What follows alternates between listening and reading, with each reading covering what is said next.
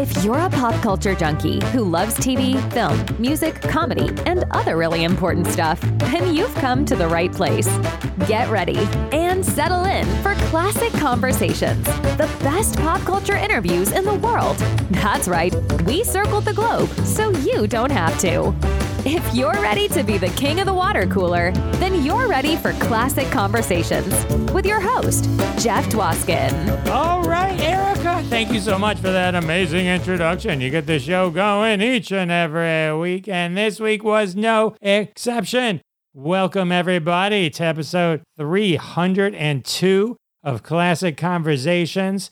As always, I am your host, Jeff Dwoskin. Great to have you back for what's sure to be another joyride through Saturday morning television with my guest, Kathy Coleman. That's right, none other than Holly Marshall from Land of the Lost is here. We're plunging a thousand feet together. Tons of great stories, and that's coming up in just a few seconds. And in these few seconds, do not miss the hilarity that was episode 301 with Steve Mittleman and John DeBellis two amazing comedians with amazing stories to boot. But if you want stories, we got stories. Kathleen Coleman, author of her memoir, Run Holly Run, is here. We're talking Land of the Lost and a whole lot more. And that's coming up right now.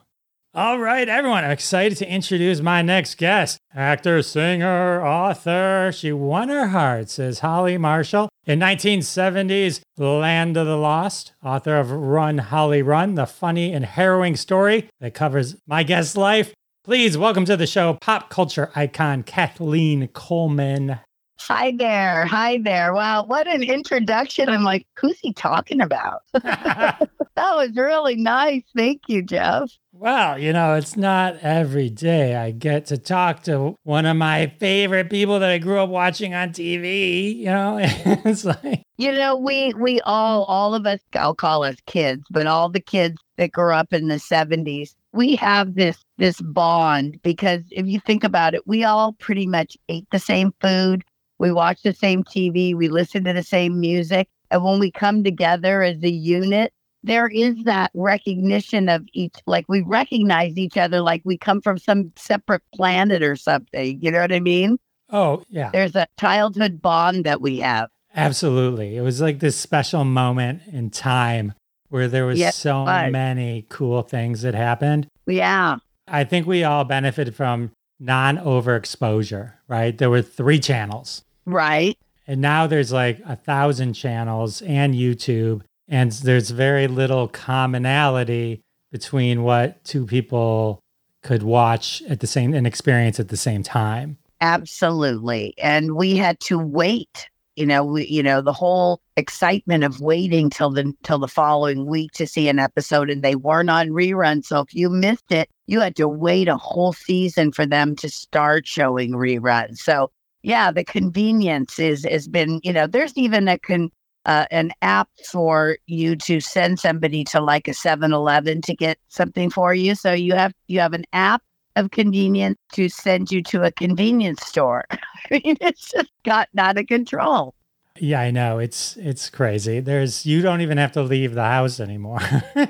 Oh i know. But that point of that you made about the three channels that is why today we have such a strong fan base because of that that mere fact that you know you watched what was there and then you got a little selective of what you liked out of that what was their category and our fans happened to you know score with land of the lost they loved it and today we still have people that you know were eight years old when they watched it come into our tables at these shows you know it's fabulous.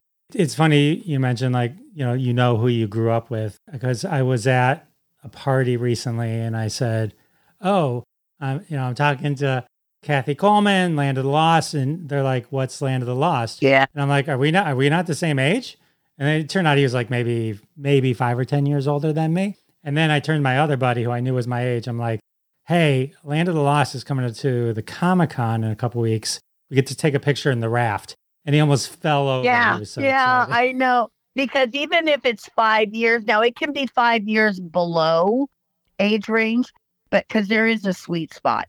But five years above, they were already off to college by then. So they wouldn't have been watching Saturday morning television.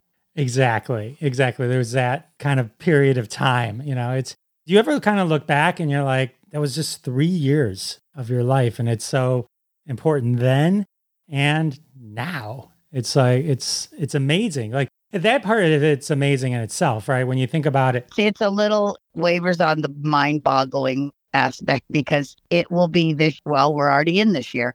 It's 50 years ago that I walked through that door for an audition, just like a hundred other auditions that I went on. And you never know. You just go through a door and you, hi, how are you? Select your name, blah, blah, blah. And then the callback come in and you go on another callback. And then all of a sudden you're on the third callback. Wow, that's now it's starting to get interesting. And then they're wanting you to meet like some of the executives and some of the producers and directors. And then on the fourth callback, I'm I go in and there's Wesley and and they want me to meet Spencer and see how our chemistry is. And then on I think either the fourth or fifth one, I walked in and Phil Paley, who played Chaka, I had not only worked with him before Land of the Lost on the Cheez Its commercial, but he was a friend of mine.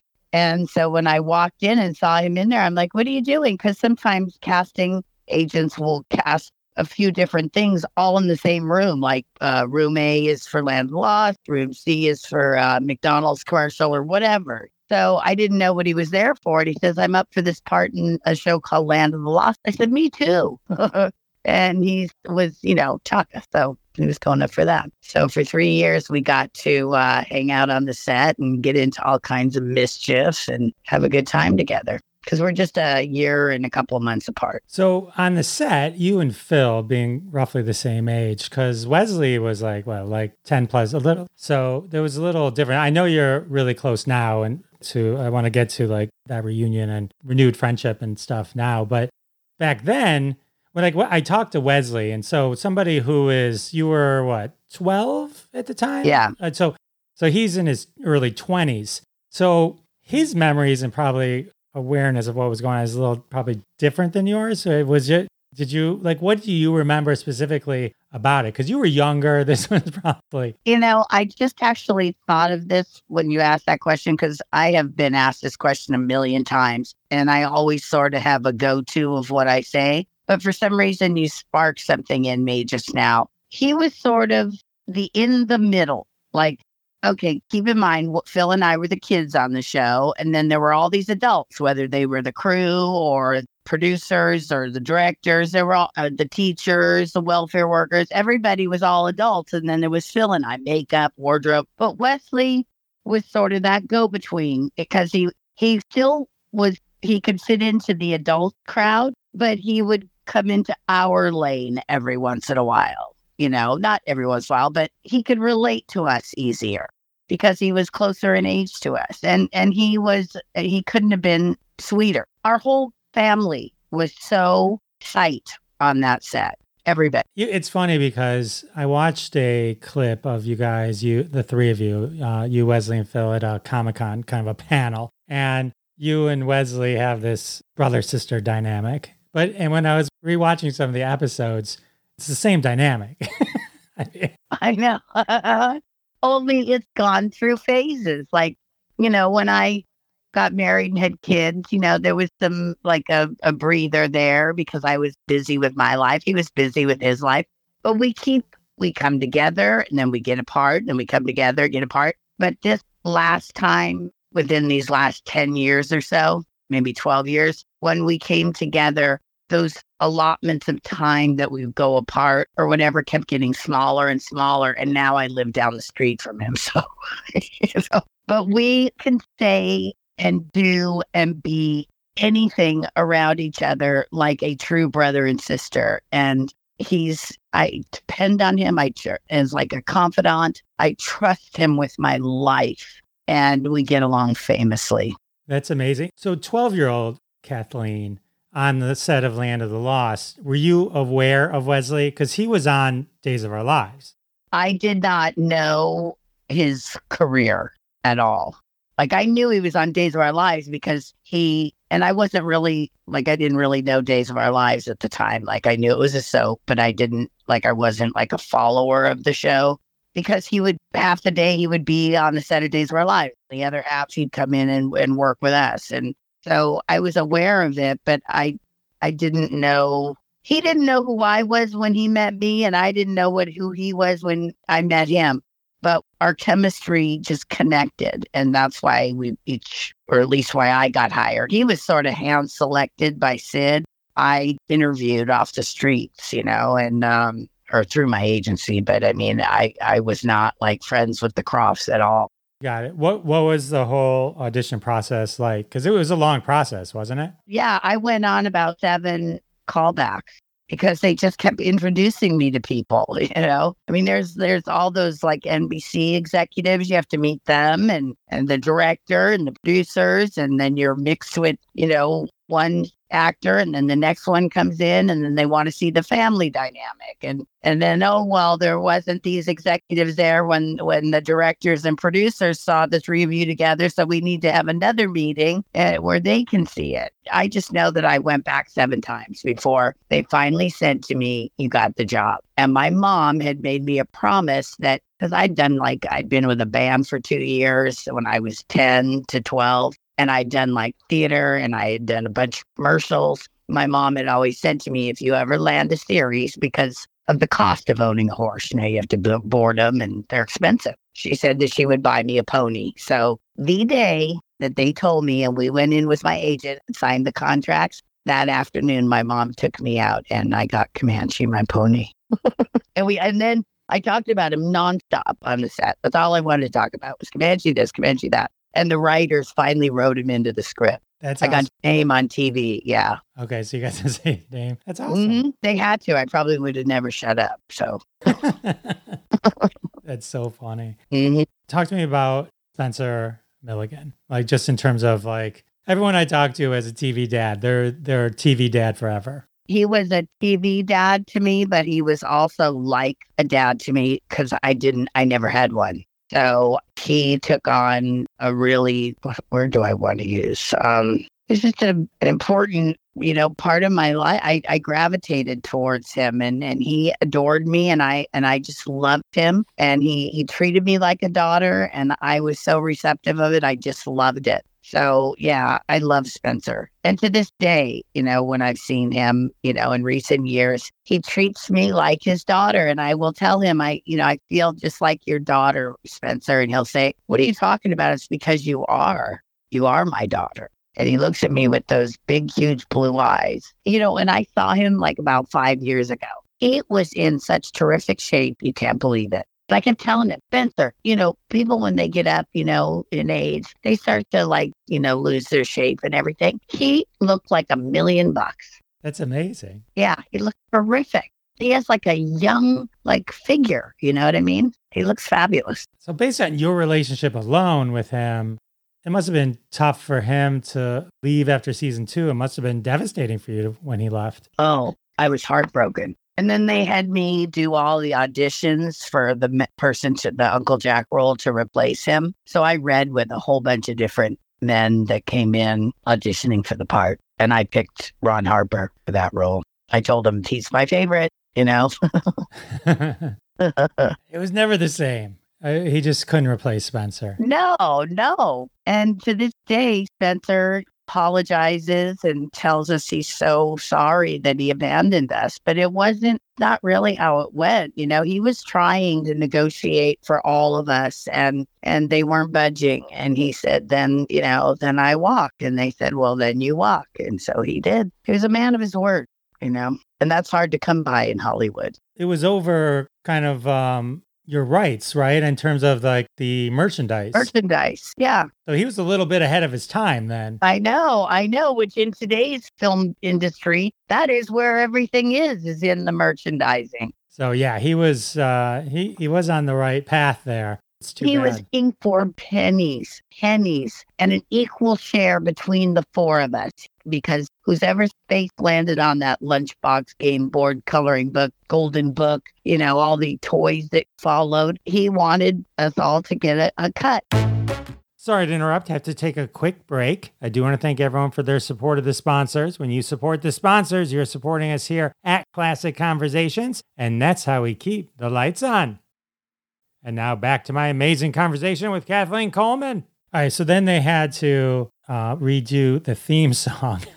Wesley went back in the studio. so here's my question. I know Wesley has a lovely voice, but like you said, you were in a band, you sang also. How come uh how come you didn't how come it wasn't a duet or how come you guys both didn't sing or how Well, well, I actually sent in a tape and they picked Wesley. So they asked me for one, but um, I didn't sing like the theme song. And, you know, all I had at the time with my vocals on it was I had just done, because Wesley did the first one. And then when I think I got asked when he was rebooting or redoing it for the third season with the Uncle Jack thing. And the only thing, like I said, that had my vocals on it was the Macy's Day Parade, which I had done like maybe the year before. And I sang Somewhere Over the Rainbow. And that song, I can only imagine when they heard it, they must have thought, yeah, that doesn't kind of quite go. Her vocals don't quite go with what we're looking for because they wanted something more twangy with, you know, the banjo kind of like a little more hearty, I would say. you want to do it right now? You want to do it right now? We'll record it. We'll go viral. no, I actually don't. I have been screaming and singing. I'd sing it. No, I no. I was kidding. I was just joking. around. and Holly Marshall, as the earth beneath them trembled, lost their father through the door of time. Uncle Jack went searching and found the kids at last, looking for a way to escape, escape, escape from the land of the lost. There you go. And I'm sorry I like hit that one note um in the beginning and I cracked and cracked. but that was one of the most amazing moments in my life. Thank you very much, Kathleen. so um I found because I had heard about this Cheez It commercial and I love my favorite snack in the world. But uh, I found the commercial. It is on YouTube. So it's uh, that was hardcore 70s commercial, right? It was all 70s. So it was uh, my very first commercial that I ever did for a place called Shakey's Pizza. And uh, I played Goldilocks in it. And that too is also, um, if you type in after we're finished this interview, if you type in Kathy Coleman, Land of the, or not Land of Lost, Kathy Coleman, Shakey's Pizza commercial, it'll pop up. And that's, I think I'm five in that commercial. it's awesome. That is really cool. It's cool that they, you, I can still find those things. Yeah, it's it's amazing what people uh, dig up on the uh, internet. You did uh, you did McDonald's commercials, Kool Aid commercials. You did you did a lot of commercials. You you got your agent when you were six years old, Five or six. five or six. So there was six years before Land of the Lost where you were. I did my the very first thing I ever did was I was um Baby June and Gypsy at the Civic Light Opera. Um I did that and then I went on to doing commercials and then I got gig with the band and we did two national tours and I got to perform with some of the heavies of that time period like Burt Bacharach, Bob Hope, George Burns, Helen Reddy. I mean, I was with like big name like celebrities and I got to travel and sing and dance and do the the show with them. This is the Mike Curb congregation. That would be the one.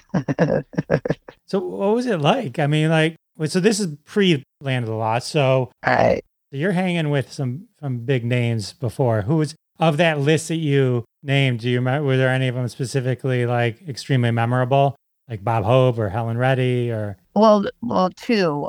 One, like Telly Savalas, I did a, a show with him. And I just remember because Kojak, of course, was out at the time. And I just remember sitting on his lap, like we were on stage waiting for something. And I sat on his lap and we were laughing and, and talking. And he's just one of those really cool kind of guys that just says, Hey, kid, you know, and, and you feel real comfortable with him. He was very warm. And uh, I saw because his jacket, his coat jacket was a little open. And no kidding, there was about four Tootsie Pop things in there. and he, I go, you actually really eat those? And he goes, yeah, you want one? I go, yes, you do. So that, that just, I don't know. I know that's a silly memory, but he was really nice. Michael Landon, uh, Bob Crane. Those people were all like they did like really nice things for me. Um, Elizabeth Montgomery was just this stunning beauty that I saw in and in her all her wonderment at an NBC press party and just stared at her for about ten minutes because she was surrounded. She looked like the like a virgin video with Madonna with all the guys in tuxedos around her, you know and and she just was just this beautiful woman. I mean, just that kind of stuff. And then when I was on stage with Burt Bacharach and Helen Reddy and George Burns, we we did a show at the Shubert Theater, and uh, she, I'm singing "I Am Woman," and and it was just very funny to me that I was only like 10 and a half or 11, maybe. And I'm belting at the top of my lungs, I am woman and I'm holding her hand, and I had Burt Bacharach on the other side of me. George Burns was on the other side of her. That's awesome, though. Really yeah. cool. Yeah. So yeah, every, I mean, I don't, I don't think I ever during that course of time ever met anybody that wasn't nice. I was a kid, so they were all all pretty cool to me. Did the Sleestak scare you on Land of the Lost? Were any of those things? No, they were all like UCLA, USC basketball players, and they were young at that point. And they basically, those Sleestak costumes are wetsuits, like surfer wetsuits. And uh, they would have them like pulled down like to their hips.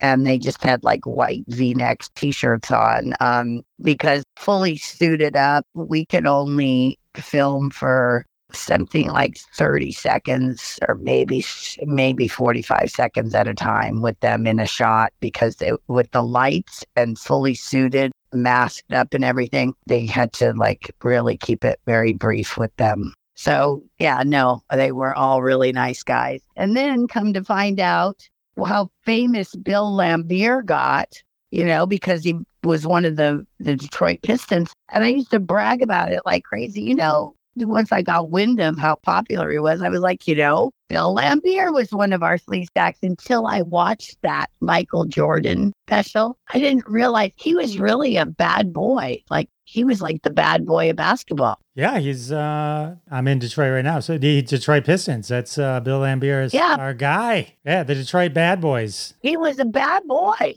Oh yeah. That was a whole thing. That that whole uh bad boys kind of uh logo that they had at the time. It's like making a comeback now too. Oh, that's funny. They should put a Sleestak head on it. that would be amazing. That Sleestak head is so iconic. It shows up everywhere. I mean, and in the most unlikely places. Like I just was with um, these friends of mine that are the husband is in a heavy metal band and um, he's friends with the the lead singer of Metallica. And Metallica has like the largest like toy collection, and our stuff is a good portion of his collection. And his on his Christmas or his New Year wish to everybody, it was a Sleestak with a with a Santa hat on. That's incredible. And and I think he the Sleestak in front of the Sleestak there was that Grim Reaper like thing that you cut grass or whatever with that thing that Oh, like a sickle? Sickle, yeah, yeah. You know, it is a heavy metal band. It just pops up in, in places you wouldn't expect. Do you have a favorite Land of the Lost pop culture reference? Is there any like where you're like, that was the coolest thing? Like that you just. Well, a couple like when, what's that? Our tune? Family Guy? Family Guy. When he sang it on that audition, that was cool, I thought. One time, unexpectedly watching Jeopardy, it was a question. I thought that was really cool that we made it to Jeopardy. I, to this day, being on a golden book to me is such an honor because I grew up with those books in my house. I, that, gosh, I, there's been a, a ton of like, oh, I once was in an, in a, a club, like a, a, a nightclub bar slash bar or whatever and I was sitting at those tall, like stools in a little round table. And I was sitting there, and there were two guys next to me. And they said, um, Oh God, here comes a couple of Sleestaks. And they were referencing it to these two girls that were coming in.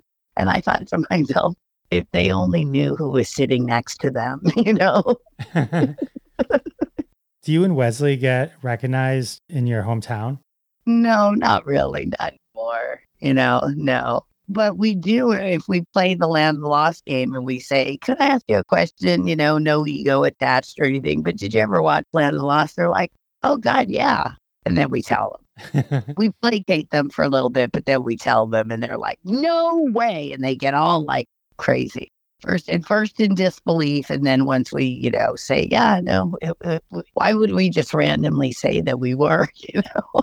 a kind of a strange thing to, to cop to. That would be.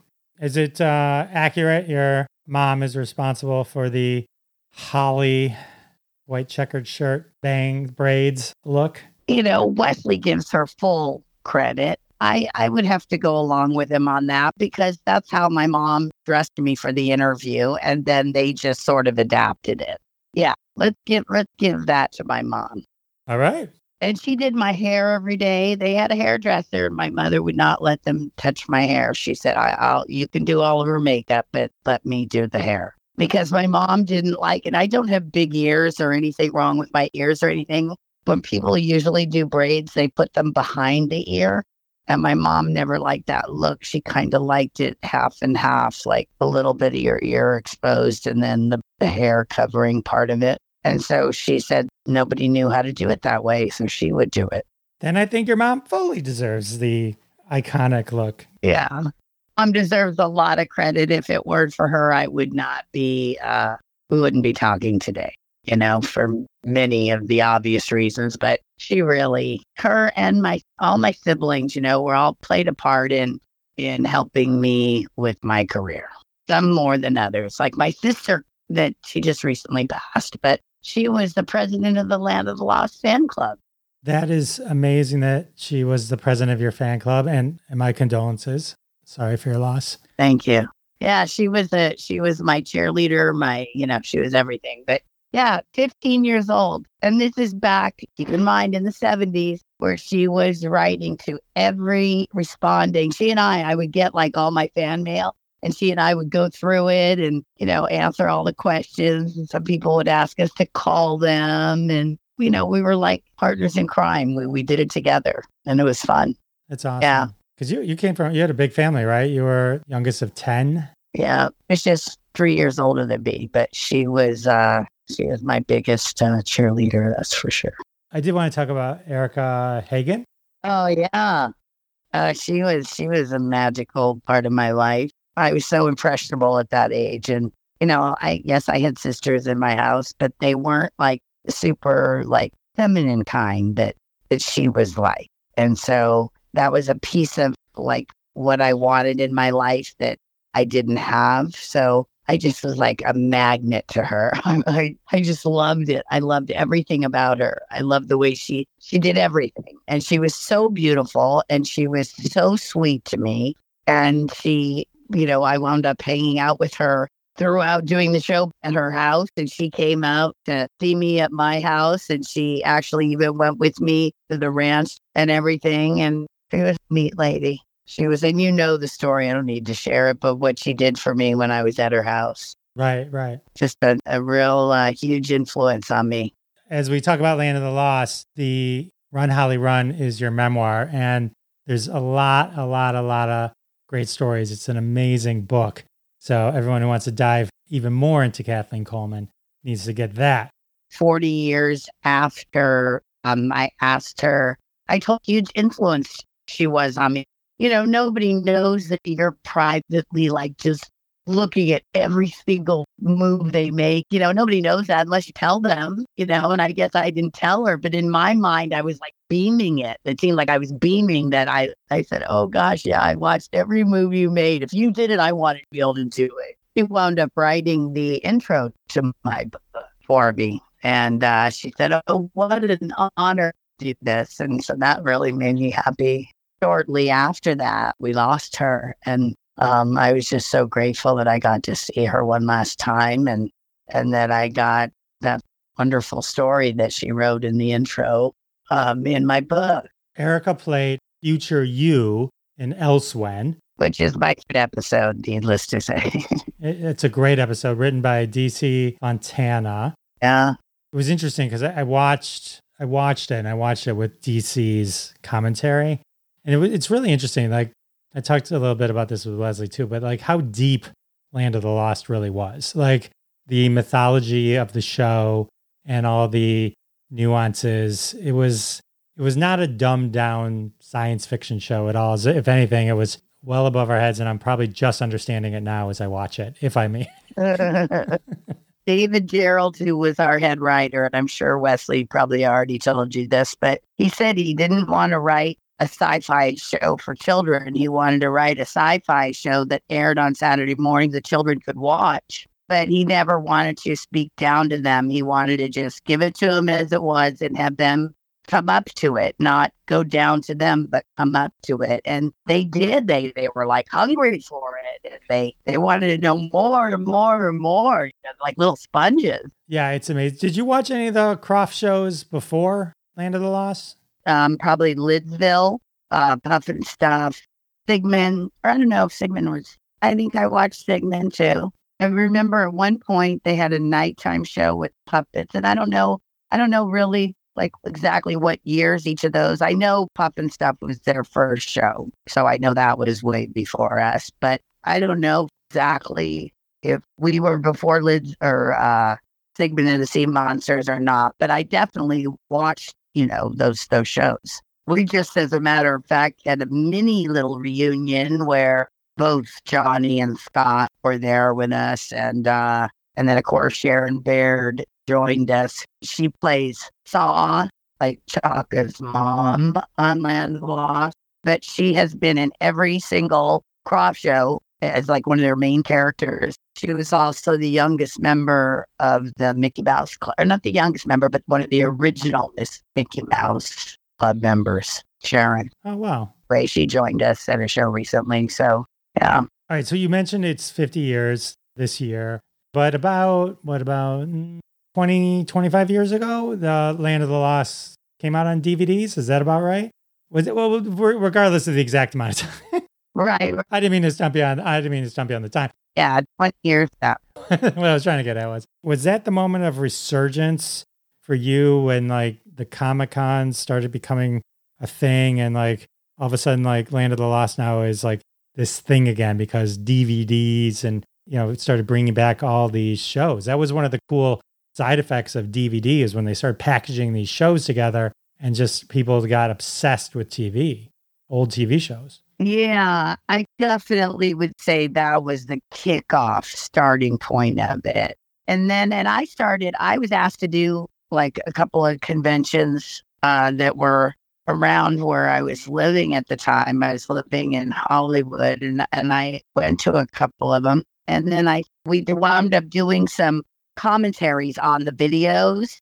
And so I was seeing Wesley and Phil again, and I told them that I was doing these conventions. And then we all did maybe one together. Wesley and I started doing a few more, and then Phil would join us periodically. And so um, I started doing them first, and then those guys sort of came along. And now we did like a lot. I think we had 13 or 14 shows last year. That was quite a few and that wasn't even our 50th. I can only imagine scheduling our, our calendar starting to, you know, fill up. So we're excited. We got to go out on the road again. It's the best job in the whole wide world, if you could even call it a job. Yeah, I'm excited. You guys are coming to Michigan. So I'm, I'm, I'm really excited to meet you and Wesley and Phil and take a picture on that raft. It's it's going to be one of the highlights. You know what it is? You know, it's one thing to get a picture and, and take a picture with the celebrity and the you know those pictures where the person's pointing that everybody likes to point for some reason they their face their hand that's great and if that's what somebody wants and by all means you get that but the raft whole experience is that basically what what we're asking you to do here put this life preserver on hold this oar in your hand sit in this position make sure that your hand when it goes in the air isn't covering anybody's face. So that's sort of like blocking, right? And then at the count of three, we're all going to yell when we go over the raft. Well, you have just been in a scene. So let's take a look before anybody moves. Let's see what the bird looks like. If you don't like it, we'll do it again. We're going over a thousand foot waterfall. And so he preps them all. Just we have a good time with our fans. It looks like good, good energy I've seen the pictures. They, it looks amazing. You know, there was just like a magic with the Land of the Lost show, the one in the 70s. I say 70s because the reboots that they've tried to do just never really kind of captured, I think, the magic, you know? And then that movie, oh my God. A really bad choice. But the other TV show, it's really, I'm telling you, when we got cast, they, whoever picked all of us, they saw that chemistry. Yeah, I mean, it's amazing 50 years later you know, like I said earlier, like I mentioned it to my friend and he just lit up. Isn't that nutty? I, I see that a lot in my, my, you know, circle, but it is kind of nutty you say it and people, because it, it, brings back that feeling that we were talking about in the early part of our conversation. Just there was a, a connection that we all had at that time. And anytime you can tap into that, that memory, it just, it, it makes you feel good. Makes you feel really good the 70s were uh, unbelievable. Amazing, amazingly unbelievable. So many great memories for like what's such a compact amount of time. The music, the clothes. I mean, it was just movies. It was just fabulous. it was. It, lucky to have lived at that moment of time. Yeah, I love being groovy and bitching and far out boss and cool. I loved all of that. Kathleen, thank you so much for hanging out with me. This was so fun. My pleasure. And I know I yacked your ear off, but you know, like you said in the beginning to me, you can edit whatever you want. So you can magically wand me out of things if you want. But I enjoyed this. You're an easy person to talk to. You're a lot of fun. And I look forward to meeting you in Detroit. I look forward to that as well. 70s, right? Detroit Rock City. Detroit Rock City. Oh, one last question. Your favorite dinosaur? Dopey. of course. Thank you. Yeah, you're more than welcome. All right. How amazing was Kathleen Coleman? So many great stories. I love Land of the Lost. Talking to Wesley and now Kathleen. Ah, such a joy. Such a joy. All right. If you love this interview, and I know you did, you have to run out. And by run out, I mean go to Amazon and order it online Kathleen Coleman's memoir, Run, Holly, Run. You will not believe all the things that happened to Kathleen after Land of the Lost. If you love memoirs, if you love diving into people's lives, this book is for you. It's amazing. Run, Holly, run. Well, the interview's over. I can't believe it. Another episode has flown by. Huge thank you to Kathleen Coleman for sharing all her great stories with me. Huge thank you to all of you for coming back week after week. It means the world to me and I'll see you next time. Thanks so much for listening to this episode of Classic Conversations. If you like what you heard, don't be shy and give us a follow on your favorite podcast app. Also, why not go ahead and tell all your friends about the show? You strike us as the kind of person that people listen to. Thanks in advance for spreading the word, and we'll catch you next time on Classic Conversations.